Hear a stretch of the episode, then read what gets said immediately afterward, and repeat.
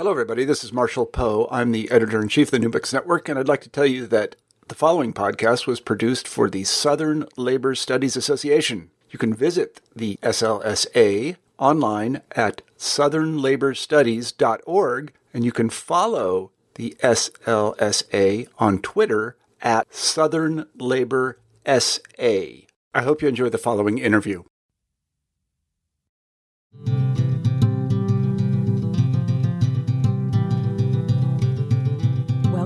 Working History, a production of the Southern Labor Studies Association.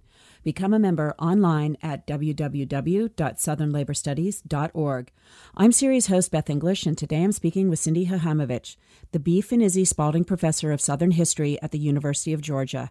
She is the author of the award winning book, No Man's Land Jamaican Guest Workers in America and the Global History of Deportable Labor, published by Princeton University Press. We're talking to her today about her current research project. Cindy Hahamovich, welcome to Working History. Thanks, Beth. Your new research project connects the abolition of the Atlantic slave trade, the development of subsequent systems of indentured labor, and modern day guest worker programs and policies. Um, you focus largely on Great Britain and the labor systems that replaced slavery in the British colonies after abolition. So I'm hoping that you could start us out by briefly talking about t- briefly talking about the system of indentured servitude that came to replace slavery. Yeah, so American historians are accustomed to talking about indentured servitude in the American colonies. So mm-hmm. the system that helped to bring the majority of Europeans across the Atlantic to uh, what become the 13 mainland colonies in the 17th and 18th century. And mm-hmm. So it's a very similar system. So that system involved, uh, uh, you know, people who couldn't afford to get across the Atlantic, and so in most cases they're volunteer. There's stories of kidnapping, but in most cases these are volunteers, and they essentially uh, somebody else paid their way, and then they either owed that person a set number of years of service, or they were sort of sold on the docks. And depending on how skilled they were, they might get a short-term indenture or a long-term indenture mm-hmm. uh, to to the person who essentially paid their way. Uh, that system largely dies out in the aftermath of the American Revolution when it becomes sort of politically untenable to hold white people in bondage. So mm-hmm. there's a whole range of kinds of bondage apprenticeship programs and, and so forth, and, and indentured servant, and of course the, the transportation of British convicts to the colonies. All those things go away. And there's a brief moment where it looked like all kinds of bondage might die out, but of course that didn't happen, and slavery got its second wind in the United States and sort of spread west across the continent. But in the British world, the reverse was true. So slavery really does end in 1838 throughout the British Empire, and uh, with the exception of India, but that's another story. And and so the British planters in these uh, mostly sugar colonies, for the most part, begin excuse me begin scrambling to find an alternative source of labor, uh-huh. and so they hit upon indentured labor as an ostensibly free system of labor because people are consenting to their indenture. Mm-hmm. And um, and they begin to import people from different places around the world on these fixed term indenture bonds that allow them to mobilize labor, but then immobilize it on their plantations. Okay, right. So, how then did the state apparatus develop to regulate this new indentured service to the colonies? Well, one of the things that's striking about this 19th century system of indentured labor that spreads across the British Empire and beyond is that uh, while in the earlier period indentured workers tended to be white Europeans, in the 19th century, uh, indentured workers are almost exclusively people of color. Mm-hmm. And the British are very sensitive to allegations that this was a new system of slavery. And in fact, in the early year, the early years of indentured labor in the British colonies, there are so many reports of incredibly abusive treatment, of, of flogging, of death rates on the coolie ships. These the indentured workers were known as coolies. Uh, the death rates that ex- exceeded um, the death rates on slave ships. That immediately abolitionists started to call this new uh, indentured migration a new system of slavery, and um, so the British were very nervous about this. They're trying to sell the idea to other empires that you can you can have plantations without slavery. Um, clearly, their plant- planters are now at a, dis- a disadvantage, right? Mm-hmm. They're trying to to grow sugar without slavery when everybody else still has slavery. There's still slavery in Cuba, there's slavery in Brazil, there's all these new sugar colonies that still have the advantage of, of unpaid labor. Mm-hmm. And the British are saying to its planters, no, no, you have to pay your labor. So they're, uh, they're looking for a, a free system of labor that will make their sugar plantations profitable.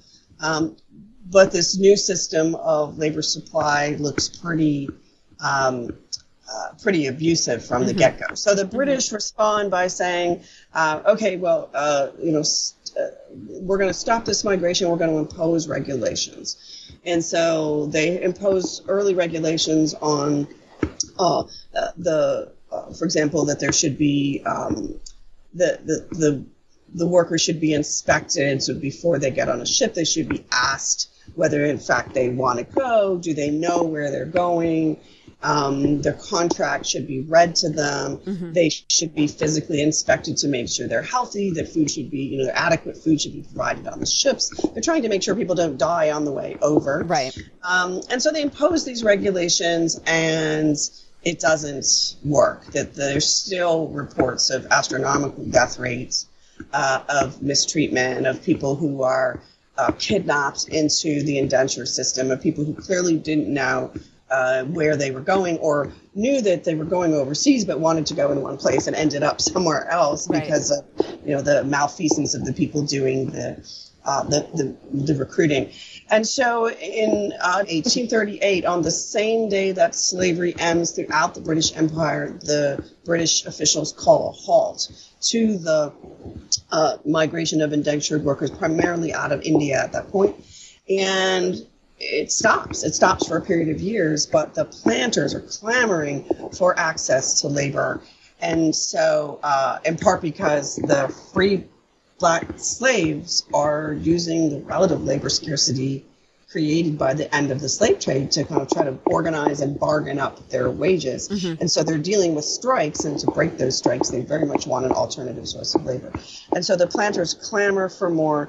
Uh, from, for a resumption of the system, and they get it in 1842, but with even more rules attached. So not only do you have the doctors, and this time the doctors actually have to be in the government employ, and they have to they have to sail on the ships with the with the uh, coolie labor, and they prescribe in greater detail the amount of food that has to be provided. They shorten the term of the contracts. They say you don't you can't sign your contracts till you're overseas with the idea that you could then choose your employer on the block. So mm-hmm, never, mm-hmm. you know, you choose your employer when you arrive, although that, you know, you're not going to know who's who. So right, right. I don't see how that was going to be effective. But they're trying to actually create a free labor system, even if workers are then bound to an employer for a period of years. And so they impose loads of regulation. But the key thing that really struck me as fascinating is the British really take over the migration system. They say nobody can recruit indentured labor unless they're in the employ of the British government. Mm, so they mm-hmm. nationalize or imperialize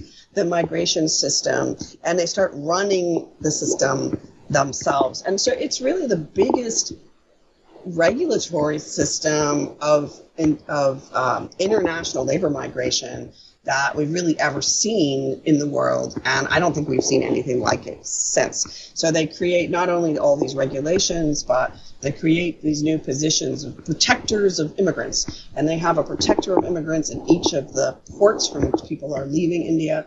There's a protector of immigrants in each of the receiving colonies. They have staffs. And then, in addition to that, the British had sent to each of the uh, colonies when slavery ended, they sent stipendiary magistrates. So they recognized, for example, that a slave in a dispute, an ex-slave in a dispute with a, um, his or her master, wasn't going to get a fair shake in court because judges and justices of the peace were all planters mm-hmm. in the colonies. So they sent um, stipendiary magistrates on the British payroll, often people who are anti-slavery, uh, uh, who share anti-slavery sentiments, to be the uh, judges essentially in these uh, in any case involving a freed slave, very much like the, the role of the Freedmen's Bureau mm-hmm. during Reconstruction when it kind of functioned as a court system. Right. In 1942, when the British let the indentured migration system resume, they extended the purview of those stipendiary magistrates to include the indentured uh, migrants. So they even have a kind of court system designed specially for them. So it's really quite a massive regulatory system, and um, and that's really what struck me as significant because we have migrant you know migrant labor all over the world now. Mm-hmm and there are um, conven- international international labor uh, organization conventions that apply to migrant labor but the key states that import migrant labor don't sign those conventions. So, right, right. and there's certainly no, um, you know, uh, employees of the ILO all over the world inspecting conditions on plantations mm-hmm. uh, and on, you know, the uh, and on the recruitment system and so forth. It's it's just creates aspirational rules against which you can sue. Mm-hmm. But um, you know, this regulatory system was really quite unique. Right. So let's let's talk a little bit about who these workers were. Um, you had mentioned that most of them, by and large, were people of color. So first of all, where yeah. were where were they coming from? Um, well, in the very early days, they they get workers from uh, the Azores, from the islands that are off the west coast of Africa that had been uh, Portuguese islands. They got people from uh, India. So the, some of the first workers were imported by planters, or actually French planters, because Mauritius was a French colony before mm-hmm. it was an English colony. So the planters are French. And they started importing convicts from India, and then uh, it broadens out from there, and they begin to get people who are volunteers or ostensibly volunteers who sign these indentured bonds who are not convicts, and that gives the the um, uh, that idea gets picked up by uh, planters well, they're actually in England, but they own plantations in British Guiana, which is in South America. Mm-hmm. Uh, and so we start to get Indian people from India being the, the vast majority of the people circulating. But the um, in, later in the century, we get many indentured workers coming from China. Uh, and then Africans are included as well. There are people from Madagascar. Uh, there are people from the west coast of Africa, although there's an enormous nervousness about the use of Africans as indentured workers for fear that it will appear to be a resumption of slave trade. Mm-hmm, right. And it'll make policing the slave trade difficult because the British um, Navy is sailing the Atlantic trying to capture uh, slave ships that are uh, that are violating the slave trade ban.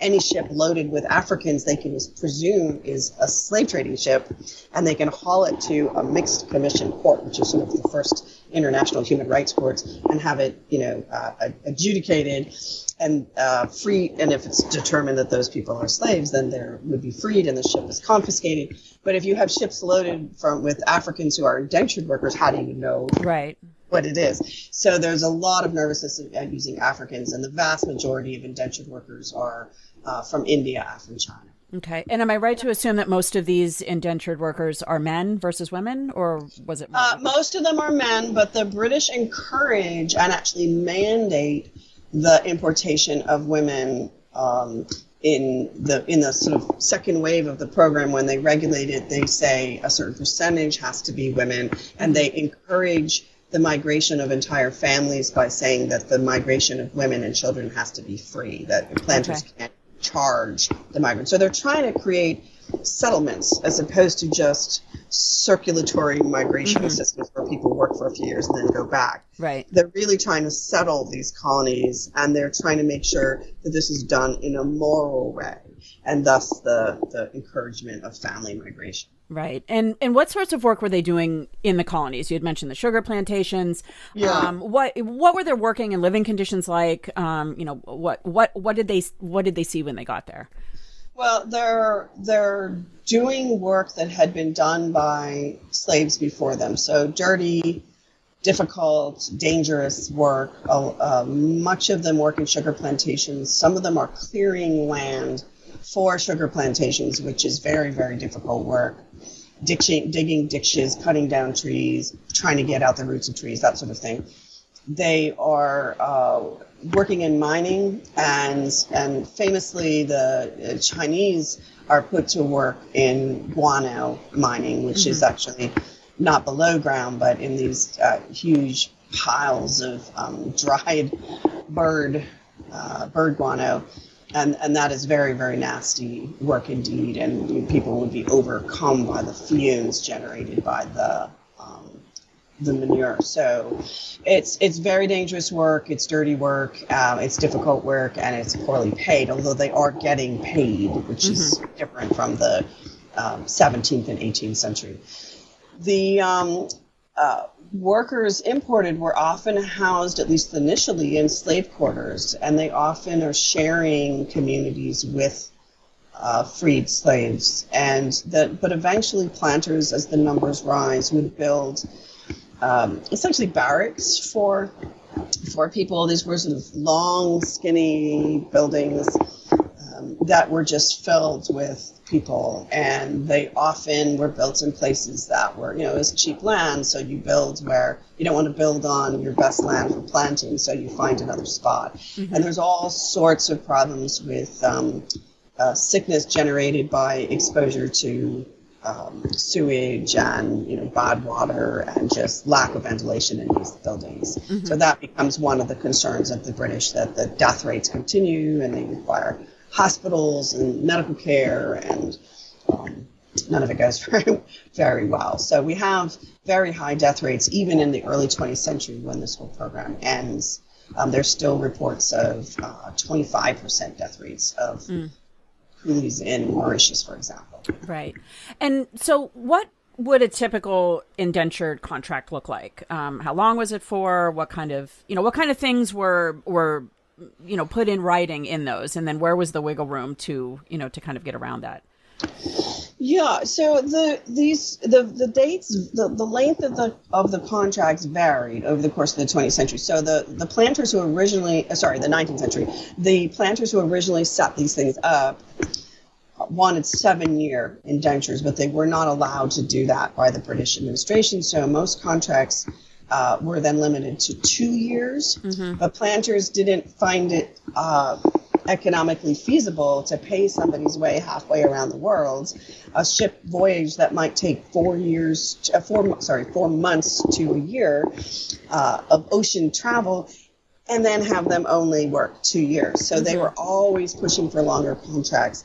And over the course of the 19th century, the contracts got longer and longer. And so you, you get five year contracts and in some cases eight year mm-hmm. contracts. Um, the contracts would uh, require usually uh, they were they limited hours of work uh, usually to seven hours per day for example in british guiana but in fact the workers were not working by the hour they were working by the task just as slaves had in the in the you know, later years of slavery. So you had a task to complete, and and at the beginning, you say you'd be working, you know, you'd be completing that task, you know, cutting X many rows of sugarcane or digging this ditch, uh, and you'd get say a shilling per day for what was supposed to be seven hours of work, but the indentured workers would complain that they were really doing 12 hours of work. Mm-hmm, mm-hmm. That um, we have a report from an indentured man named Betchew in British Guiana who said that over a couple of years, the the, the size of the task kept growing, so they had to do two days work for this uh, 12 hour days for the same one shilling. Mm-hmm. So what the contract said and what the work was was very different, and we see the same problems with modern guest worker contracts. Uh, but they were basically confined to one employer. They were usually uh, limited to um, they could move around, but only within, say, a mile of the plantation. And um, so these were, were contracts uh, quite similar to the contracts we would see, say, under the Black Codes in during Reconstruction and the mm-hmm. early days of Reconstruction, when your movements were limited, you were tied to a t- particular person, but you were free to the extent that between contracts you were free and able to choose another employer. Right. So, did this system of indenture actually work to fulfill the labor needs in the colonies um, as a replacement for slavery? Yes, it does. Now it doesn't. It doesn't really replace slaves, and though you'd get that impression from much of the literature. Mm-hmm. Uh, so the growers say they have to have indentured workers because the, the freed slaves won't work for them anymore. In fact, there are lots of um, people of African descent continuing to work in agriculture in all these in all these colonies. They were uh, usually called Creoles at the time. So we see lots of Creole labor. What the indentured workers are really doing is um, competing with those workers. Mm-hmm. So the planters are bringing in uh, another group of workers so that they can negotiate in a more from a more favorable position with. Uh, with uh, Creole labor. So it succeeds in helping them to lower wages, and we see uh, when sugar prices drop dramatically in the 19th century. You'll see planters lower um, the wages for, say, sugarcane cutters, and then we also see strike waves.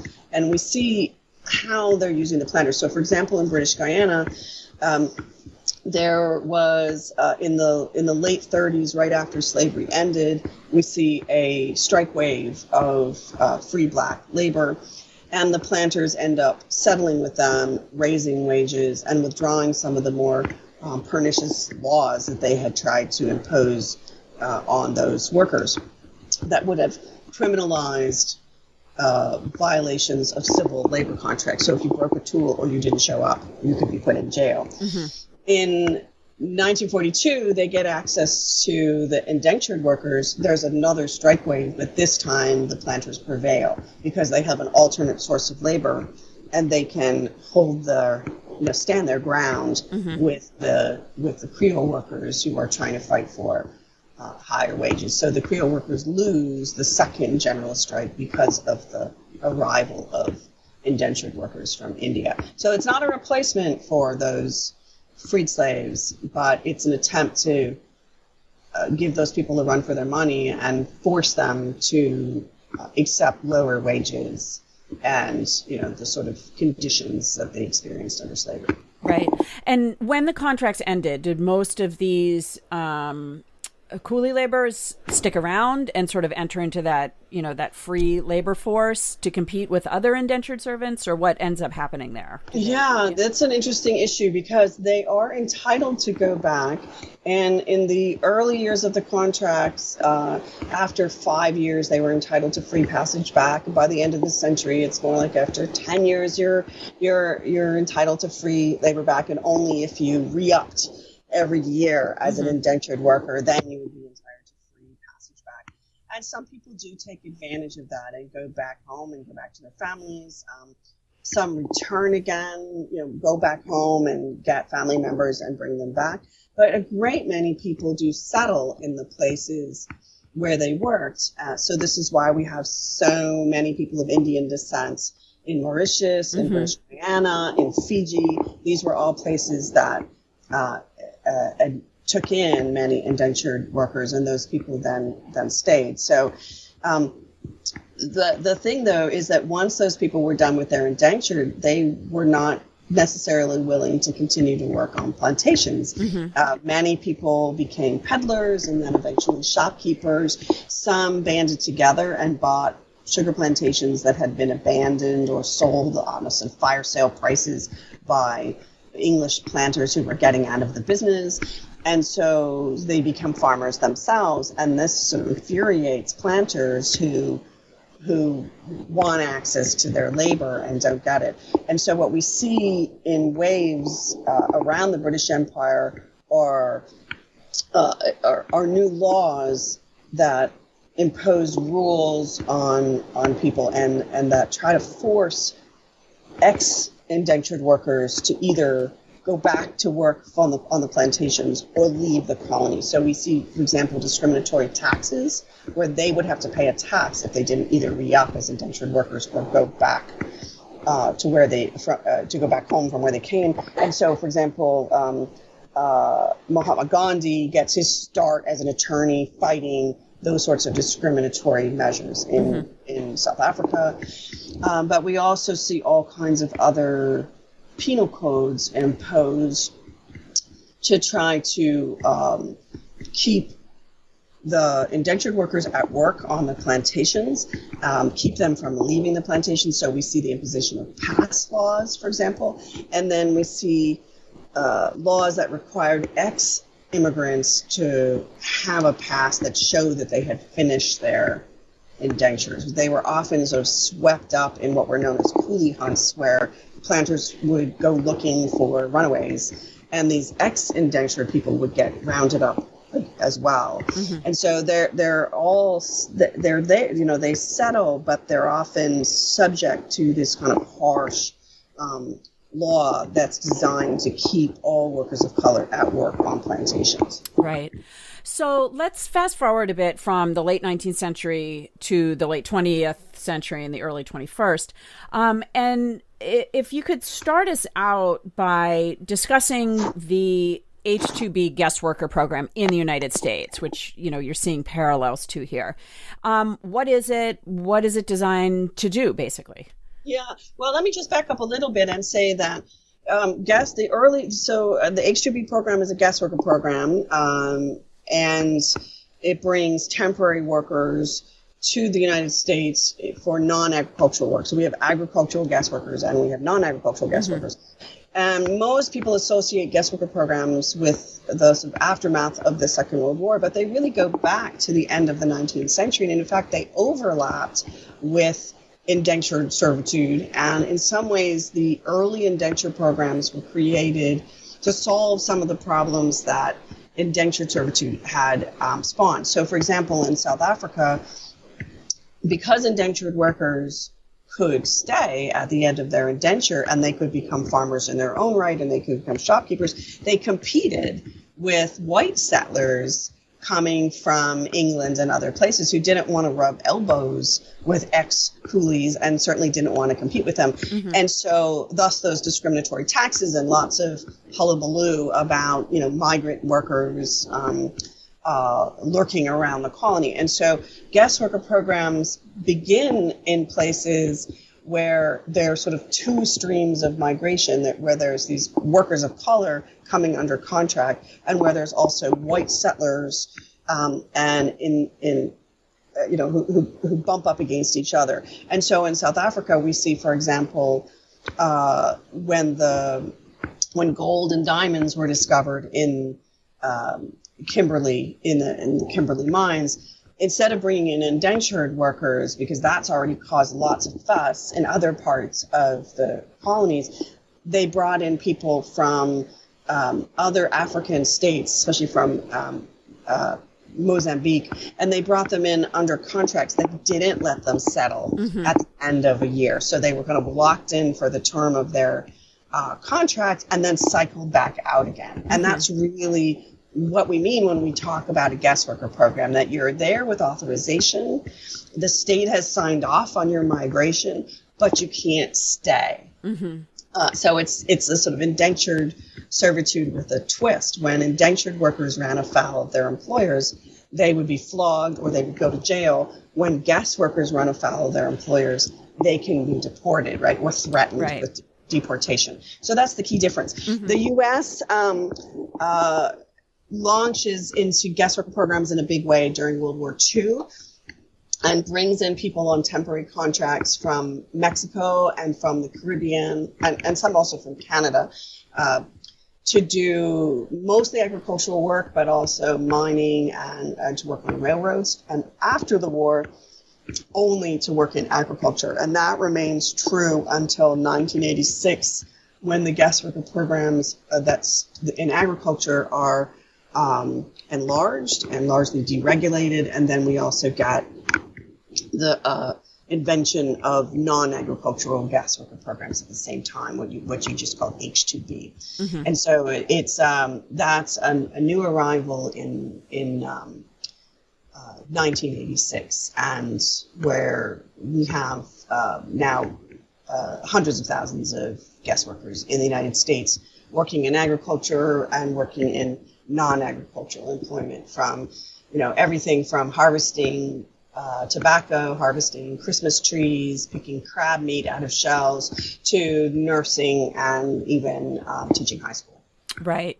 So, uh, what kinds of um, abuses are common in this system? I mean, it seems uh, you know you had just mentioned that if someone oh. messes up at work, that they can be deported, and I'm sure there's a lot of you know ba- you know the boundary for what constitutes a, a deportable offense is very wide. Yeah. So, yeah. what you know yeah. what what's common in terms of that? You know, in terms of how the system can be can be manipulated.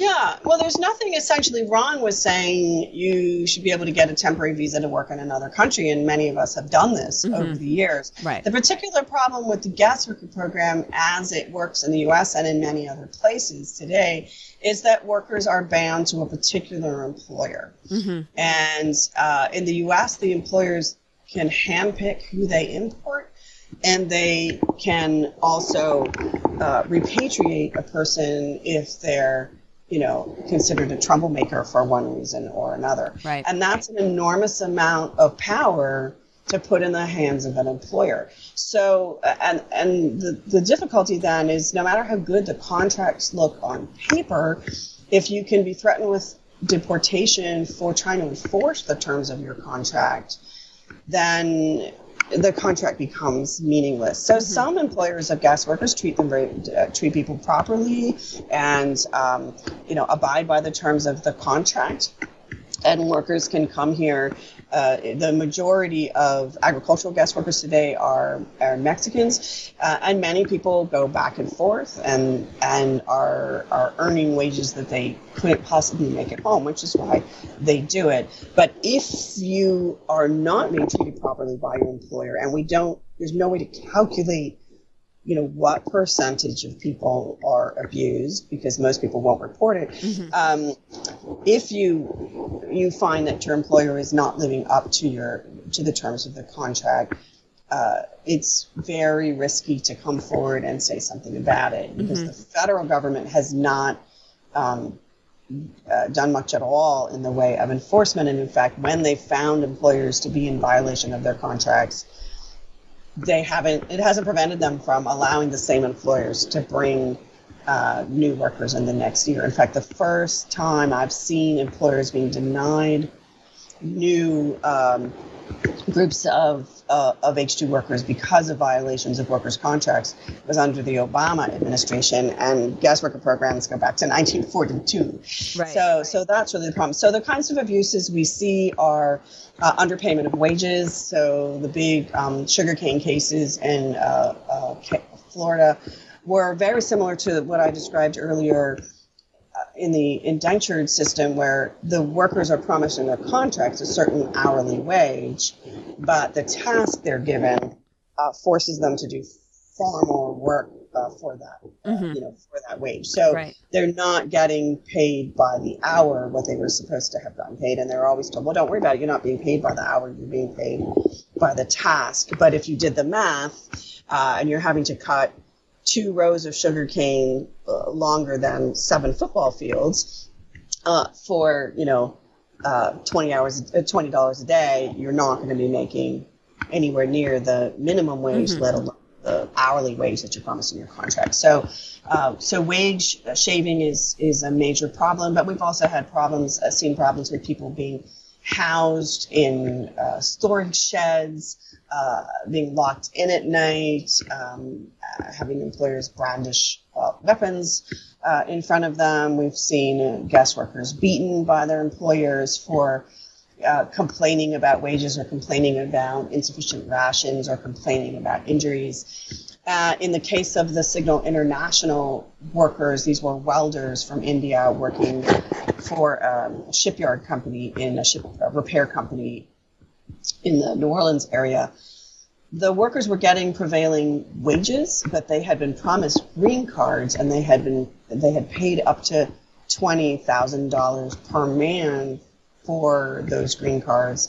And when they got to the United States, they discovered that not only were they not going to get green cards, that they only had one year visas, mm. but that they were being housed in trailers, 24 men to a trailer. So you were, and they were being charged $1,000 plus per man for a bunk bed. Yeah. So at that price, they knew immediately that not only were they not going to get green cards that would have allowed them to reunite and stay permanently with their families in the United States, and they weren't going to have enough money to send back to their families, but they also weren't going to have enough money to just pay the interest on what they had borrowed mm-hmm. to get the green cards they thought they were going to get weren't. So there's all kind. There's a huge range of abuses from minor things to uh, very very major um, uh, issues that rise to the level of, of human trafficking and even uh, you know even involuntary servitude. Right. So to to round out our discussion, um, sort of a two part question: Where do you see the key connections between these two stories? Number one, and number two, similarly, what do you see as the important takeaways from these connections for informing today's debates about guest worker programs and immigration policy more broadly? Yeah, so indentured work and guest worker programs are really strikingly similar. In fact, a few years ago, I was working as an expert witness on a guest worker case involving uh, sheep herders who had come from Peru to work in Colorado. And as I was reading their depositions, I made a list of their major complaints.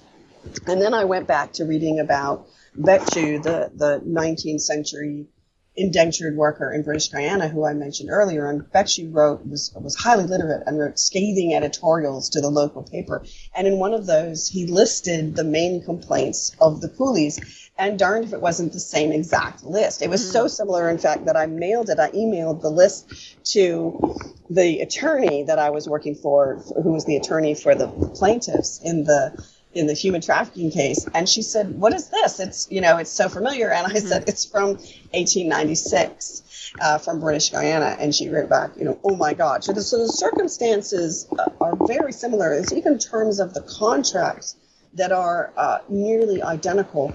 What's fundamentally different though is the fact that the indentured workers could stay at the end of their indenture um, and while the guest workers had to be cycled in and out, and so the guest, the, the indentured workers um, were often treated very, very poorly as indentured workers, despite all the regulatory efforts of the British.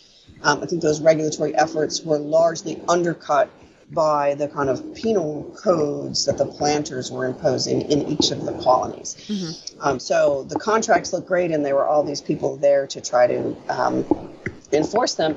But again, if you went to prison because you protested or you, you know, you tried to speak on behalf of your fellow workers, or you tried to agitate for higher wages, you'd end up in, in prison. Um, so the the the regulatory system, I don't think, is really the key to the difference. Although I'm fascinated by it, the key difference I think is that indentured workers settled, often settled at the end of their indenture. So you might not survive your indenture and you were likely treated very poorly as an indentured worker. But if you live through it, you could do pretty well for yourself. Mm-hmm. And in fact, um, Indian uh, uh, ex indentured workers made up um, uh, a tiny percentage of professionals in the uh, middle of the 19th century in Mauritius, but by the end of the century, they they make up um, nearly 30% of professionals. So they do quite well for themselves, and because they can stay and settle, they can develop a political voice, even if they're not given equal voting rights in a, in a place like South Africa. They're nonetheless they become uh, uh, a lobby, right? They become uh, a settled population that can advocate for itself guest workers are constantly cycled in and out. So they, if they stay in the country to which they migrated, they stay without authorization. And so they develop no political power and no political voice and have had a much harder time advocating for themselves in, um, in, a, in the public realm, let alone in courts of law. Okay, well, Cindy Hahamovich, thank you for joining us on this episode of Working History. You're so welcome, Beth. Thanks for calling. Thanks again to Cindy Hahamovich, the B. Phinizy Spalding Professor of Southern History at the University of Georgia.